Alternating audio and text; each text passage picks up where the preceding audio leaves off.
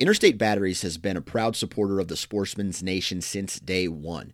With over 200,000 locations throughout the U.S. and offering 12,000 different types of batteries, stop into your local Interstate Battery store today and let them help you find the right batteries for your everyday life.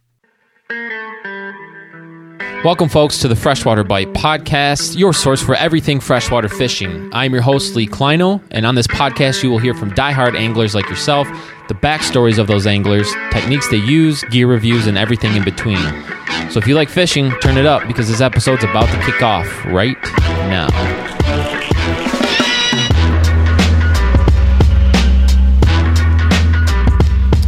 Happy 4th of July, or post 4th of July, because I know by the time you guys hear this, 4th of July would already happen. So I hope you guys had a great 4th of July weekend. Hopefully, you got to enjoy the sun, the hot weather, if you had any, and uh, you know, you got to enjoy time with family and uh, hopefully fish a little bit. On today's episode, it's going to be a little bit different. I'm going to update you guys on a few things going on in my life and with the podcast. And then I'm going to get into something that I feel very important um, that many of you might not be aware of, especially if you're living in the state of Michigan. There's a few bills making their way uh, through the House uh, in the state of Michigan that I think that you guys need to be aware of and uh, could impact our fisheries uh, tremendously in the Great Lakes. But first, I just want to let you guys know that um, myself and my family are moving away from northern Michigan and moving down to southeast Michigan uh, to be by friends and family, and also to jump on a few great career opportunities that presented themselves with uh, uh, my wife and myself. So we're looking forward to the next stage um, and the next adventure in our lives but we will be down in southeast Michigan and I will be fishing Lake Erie uh, a lot more, which will be great for the podcast, but also. Um, you know, I'll still be making my way to northern Michigan, Saginaw Bay, and a lot of other fisheries throughout Michigan. And as always, interviewing folks from all over the nation to get you guys the best info that I can um, about freshwater fishing. Secondly, uh, this week, as you're listening to this, I am heading to ICAST 2019. So I encourage you guys to uh, reach out to me, DM me, whatever you want to do. If there's questions about certain products that you know will be there or things that you would like me to find out from other companies, hit me up, DM me, um, follow along. I'll be uh, updating as many things as I can on Instagram and keeping you guys in the loop of what's going on down there.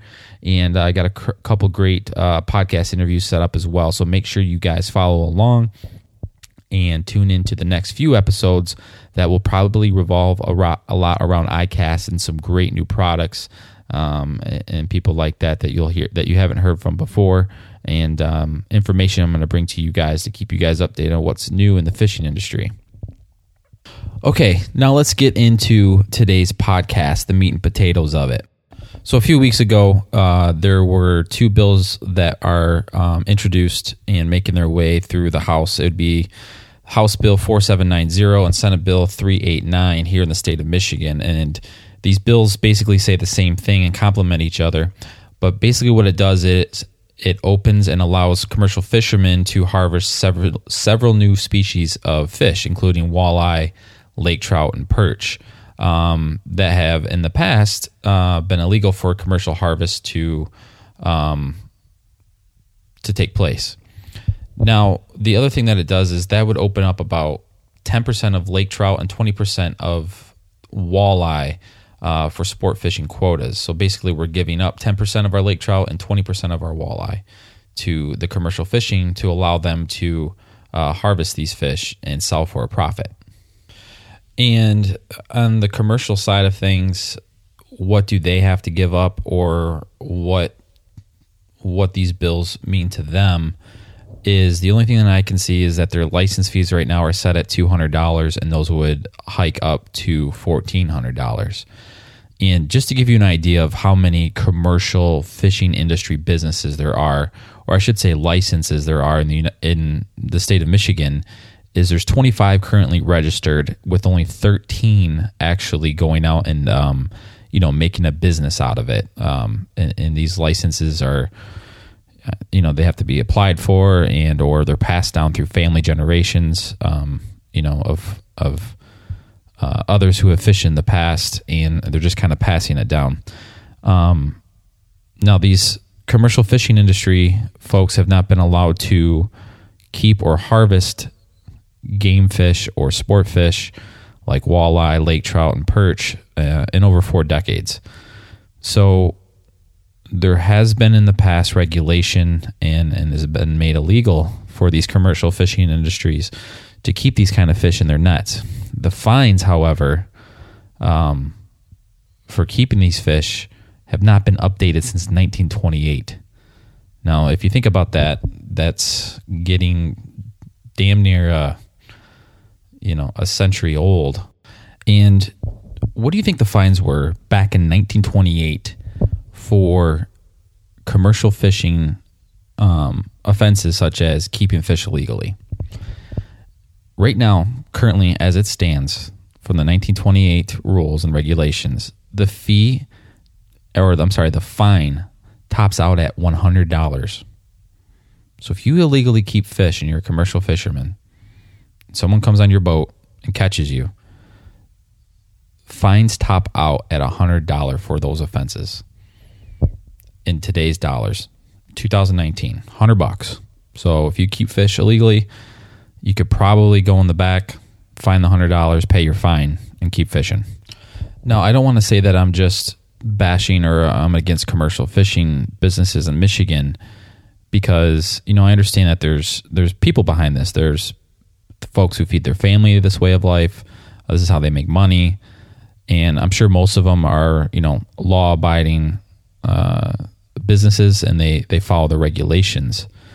Uh, however, you've got to look at the industry as a whole, and you've got to look at the sport fishing, recreational angling side of uh, of fishing versus the commercial side. And just to give you guys a few numbers, right? So the sport fishing anglers bring in about 2.3 billion dollars to the state's economy economy annually. These are numbers that I'm getting out some of the articles that are posted online. But 2.3 billion. Now that includes licenses, that includes you know gas, that includes hotels, that includes restaurants, all the kind of stuff that you know if you were to go on a fishing trip um, throughout Michigan, uh, all the fees and all the the expenses that come with that that feed the economy. So, you know, if you're going to the ro- local bars or you're going to the local bait shops, you know, us sport anglers or recreational anglers are providing all that kind of money and uh, business to to the whole system. Now, I'm not saying that commercial industry businesses don't provide some kind of value to you know other local businesses or whatever um, to you know to help fuel the economy. However, but if you look at like I getting back to when I said you got to look at the industry as a whole. Based off of the sheer number alone of recreational anglers that buy licenses and uh, sport fishing um, folks who buy licenses every year just to go out and fish, that's roughly somewhere between 1.1 and 1.5 million anglers. Now, that money just in the license fees alone provides $30 million uh, to the state of Michigan, the DNR, things like that, to manage our fisheries whether that's through fish stocking programs, whatever costs are involved in making sure that we have healthy populations of fish to pursue um, in the Great Lakes and inland bodies of water and things like that. So we're providing money to to basically pay for what we take. And it was stated in one of the articles that Michigan sport fishing relies on 40% of stocked fish uh, for their harvesting. So, you know, just under basically half of the fish that we take are, you know, stocked fish. And then we rely on that and we pay for that. So we put that money right back into, you know, our, our fisheries to make sure that they're healthy. So obviously we know that the commercial fishing industry can't even come close to what we sport fishing anglers can contribute to the overall healthy population of fish that are swimming around in the Great Lakes. Now, they're taking substantially a lot more than what they're giving back. But a lot of that is on accident. And what I mean by that is, you know, for example, lake trout are already caught in their nets right now by the thousands, and they've got to throw them back. Most of those fish are not going to live that they throw back. So, to play devil's advocate, in their eyes, they're already catching these fish already in their nets, anyways. Why not just be able to sell them and, and, and make money off of them. Here's my problem with that is if they start to target and allow fish like walleye, lake trout, and perch to be targeted, they're not giving back what they're taking. So meaning that yeah, you can start keeping those fish if the if this bill were to go through and, and to sell them for a profit. But what you guys are contributing to the overall fishery is not even coming close to what the sport anglers are providing. So basically, the sport anglers are paying the tab for the commercial fishery to take these fish, these accidental fish that are caught in their gill nets to to sell for a profit. And here's one more scary thought. If we open commercial fishing to target and go after and allow uh, some of these other species of fish to be to be caught in their nets and sold for profit. We don't know what that is going to do to the ecosystem as a whole. Uh, we don't know what that's going to do to the Great Lakes. We don't know what that is going to provide for future um, sport fishing opportunities or commercial fishing opportunities. We just don't know that. However, what we do know is the the money that we're providing um, as anglers to to fund uh, you know fish stocking programs and things like that is sustainable and is working and has been working now for you know decades. So if you compare, we, we we've never opened commercial fishing like this in, in over forty years. So we don't know what that's going to do to the ecosystem, and that's that's kind of scary to me. And that's one thing that a lot of sport anglers are concerned about as well. So, in response to these two bills being introduced in the House, there has been three more bills that have been um, also proposed to combat these. And this is going to these bill, these three bills are going to favor the sport angling side of things. Um, so basically, what it's going to say is it's going to name and make uh, certain species of fish uh, of game fish um, made illegal for commercial fishing industries to keep and harvest. And that would include lake trout, walleye, and perch. Also, it would still require um, the commercial industry to increase their fees, uh, state licensed fees, and it would also um, make the commercial fishing industry businesses provide GPS locations of where their nets are located.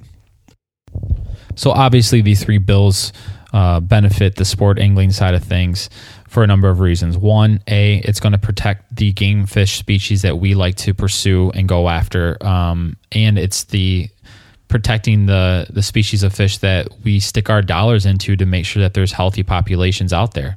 Um, you know, it's it's protecting our investment basically, our hard earned dollars of how we like to spend our money and our free time. Um, to make sure that there's fish available for us to pursue. So it's protecting our our investment kind of. Secondly, um, it is going to make sure that the regulations that are imposed right now on the commercial industry are reevaluated because they haven't been looked at in over 40 years. Think how often our regulations change with sport anglers, how many times they they change our fees or they change our fines. Um, they change our bag limits, things like that. That's constantly going up and down. Things in regulations that haven't been changed for the commercial industry in over 40 years. That's just that just needs to be looked at. You know, can you imagine if our regulations were the same 40 years ago as as recreational anglers? I think our fisheries would look a lot different nowadays if had we had not, um, you know, had our regulations changed and looked at by the state over the course of 40 years and then the third component would be for them to locate their GPS um, coordinates of their nets, which would be great because us as anglers could stay away from those areas. We wouldn't get tangled up in their nets, and um, you know it would just be good to know where they're at so we could avoid those areas. And as you can probably imagine, the commercial side of things, the reason why they would have beef with this or they would not like this is one, um, they don't like to give away their their locations of their nets because they feel like they're going to be vandalized um, and or they're going to be known by other commercial fishing anglers where where their nets are at and that could impact the success rate of how they catch fish where they catch fish and all that kind of stuff Now, the commercial fishing side of things don't want to see these bills go through because they would like the opportunity to keep some of these game fish that are caught in their nets. Um, for example, the lake trout. There is an article that I will provide in the lake, or I'm sorry, in the show notes that you guys can read that gives an example of a business out of Leland, and he kind of gives you the perspective from you know his side of thing. One, they believe that you know you're not going to see a lot of these these quote unquote Great Lakes fish species being showing up in your restaurants anymore for you to um, you know for you to consume when you're out to eat or whatever. That that is going to start to dwindle away. Most of the freshwater fish that you see on menus up in the UP and northern Michigan come from Michigan waters, and it decreases as you go downstate, uh, according to the article. Now, this business out of Leland, um, this angle or um, this commercial fisherman, uh, you know, he throws out a couple good points here. One is these lake trout, for example, are caught in his nets anyways, and what he has to do legally is release those fish. Now, if you remember, go back to uh, a couple podcasts ago where we talked about lake trout and um, you know the studies that were done uh, on their survivorship after being brought up to water temperatures. Um, I think it was exceeding 64 degrees uh, Fahrenheit, and their success rate uh, after you release them back into the water. So when surface temperatures get up to, like, say, 70 degrees, the chance of that lake trout living when you let it go, I guess, decreases significantly. So he was saying that he can remember two years ago when he had um, lake trout caught in his nets. There was a period of six weeks where the water temperatures were extremely warm on the surface. And he said that if he were to bet, he would guess that he likely threw back 60,000 dead lake trout back into the waters after being caught in his net. So he was legally obligated to throw those fish back in conditions that were not favorable to them and a lot of those fish were floating on top of the waters as he, you know, let them go. So I can see where he's coming from in that perspective. But also, I want to give you another example of how that has affected us sport anglers. Not this current situation, but examples like this of, you know, over harvesting or um, overkill uh, ratios in, in commercial fishing nets. So you, a couple of podcasts ago, you'll hear me talk about um, you know the lake trout uh, episode with uh, Captain uh, Bob Hines, and we talk about basically the M44 line south. Um, there were emergency regulations uh, imposed on sport anglers to only allow one lake trout per day to be to be kept or harvested for for us sport anglers to take home, and that dropped uh, and it was imposed on us immediately based off of the over netting of lake trout in that area. So this is just one example of how overfishing or um, you know netting of commercial nets uh, on game fish can negatively impact uh, us sport anglers because we're the ones that have to change our regulations immediately.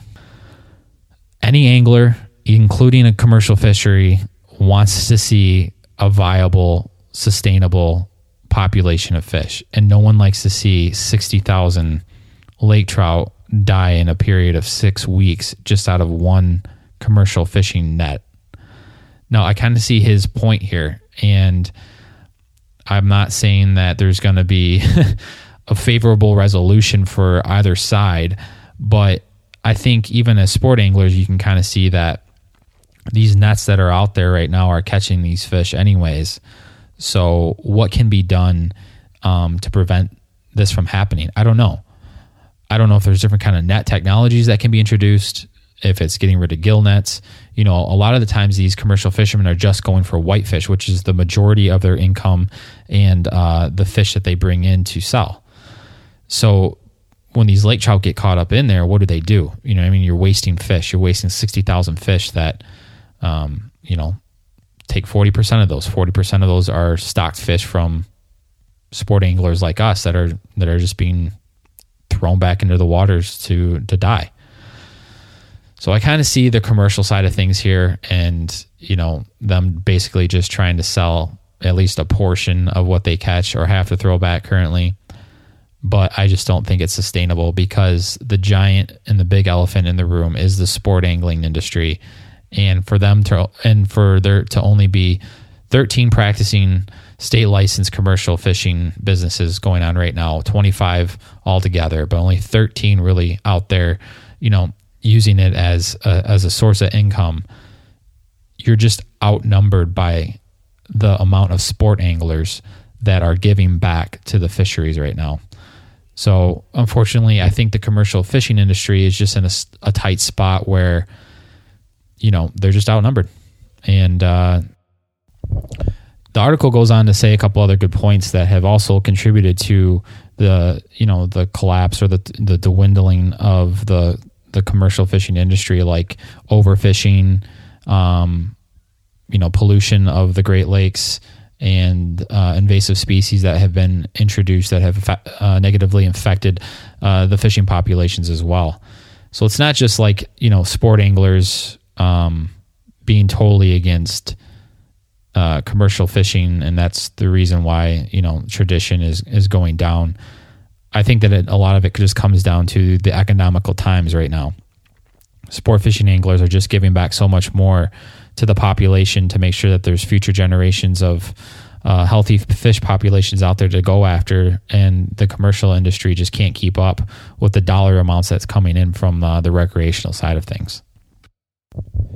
You know, and, and, and I'm not going to go too much further in the details. I kind of just try to lay out all the facts based off of the three articles that I read surrounding these two sets of bills that are, you know, two opposing sets of bills that are coming through the House right now in the state of Michigan. And, you know, I would encourage you guys to to read up on this as well. I try to summarize as much of it as I can for you, but I, will just give you my thoughts on it. And I, I've done so a little bit throughout this this podcast while laying out the facts, but you know, you got to look at the future generations. That's what I look at. I'm always thinking about, you know, future generations and what will be available to them. And I think about, you know, my daughters being able to go out and pursue game fish like walleye, um, you know, perch and things like that in the Great Lakes.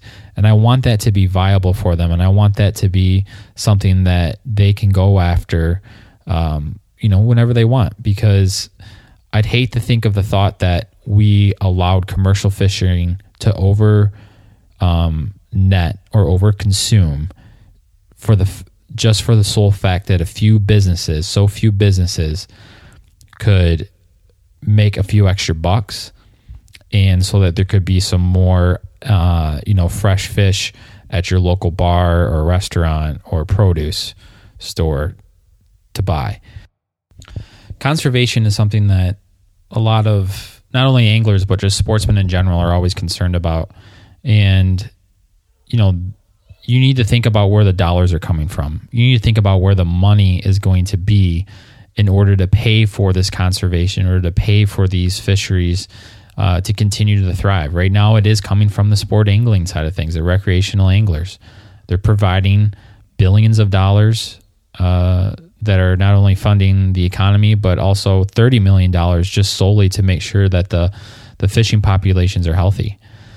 So, you know, I am in favor of the uh, of the bills that support the um, the sport angling side, and you know, you got to think of the impact that could happen if there was a collapse in the Great Lakes fishery. Let's say this, you know, there's a lot of things, uncertain and unknown is always going to be there, but let's say the commercial fishing really does take an impact on the population of Great Lakes fish.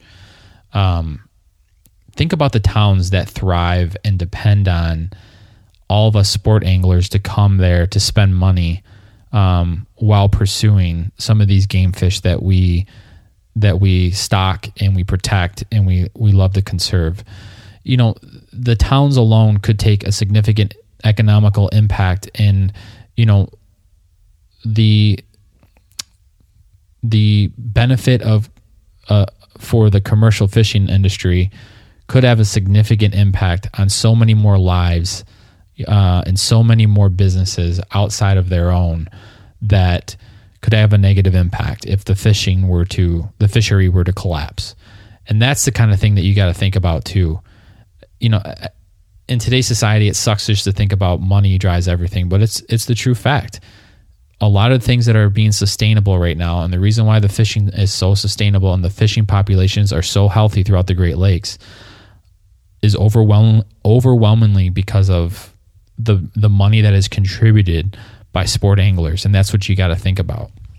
I got to think that the majority of you listening to my podcast over the last year are just like me, who are recreational anglers, sport fishing anglers, who care about you know our Great Lakes fishery, and I would implore you to go out and reach out to your local state representative and show your support of uh, House Bill 4567 through 4569 um, and, you know, oppose Senate Bill 389 and House Bill 4790. Now that you guys know a little bit more about these bills, I will provide links down to in the bottom for or in the show notes for you to click on and read more about. I will also link to the articles that I've pulled my information from. Um, and I would just encourage you guys to read through it and really to think about the impact that it could have. Um, not only for you now, but for your kids, your grandkids, and future generations. And uh, you know, it's it's it's up to us. It's up to um, you know anglers like us to protect our fishery and our fish, and to make sure that uh, you know our voices are heard. And you know, I, like I said earlier in the podcast, I really want to get someone on here from the commercial side of things just to state their opinion. I, you know, at the end of the day, I think we're all like-minded people where we just want to see a healthy fishing fishing populations, uh, healthy fisheries in the Great Lakes.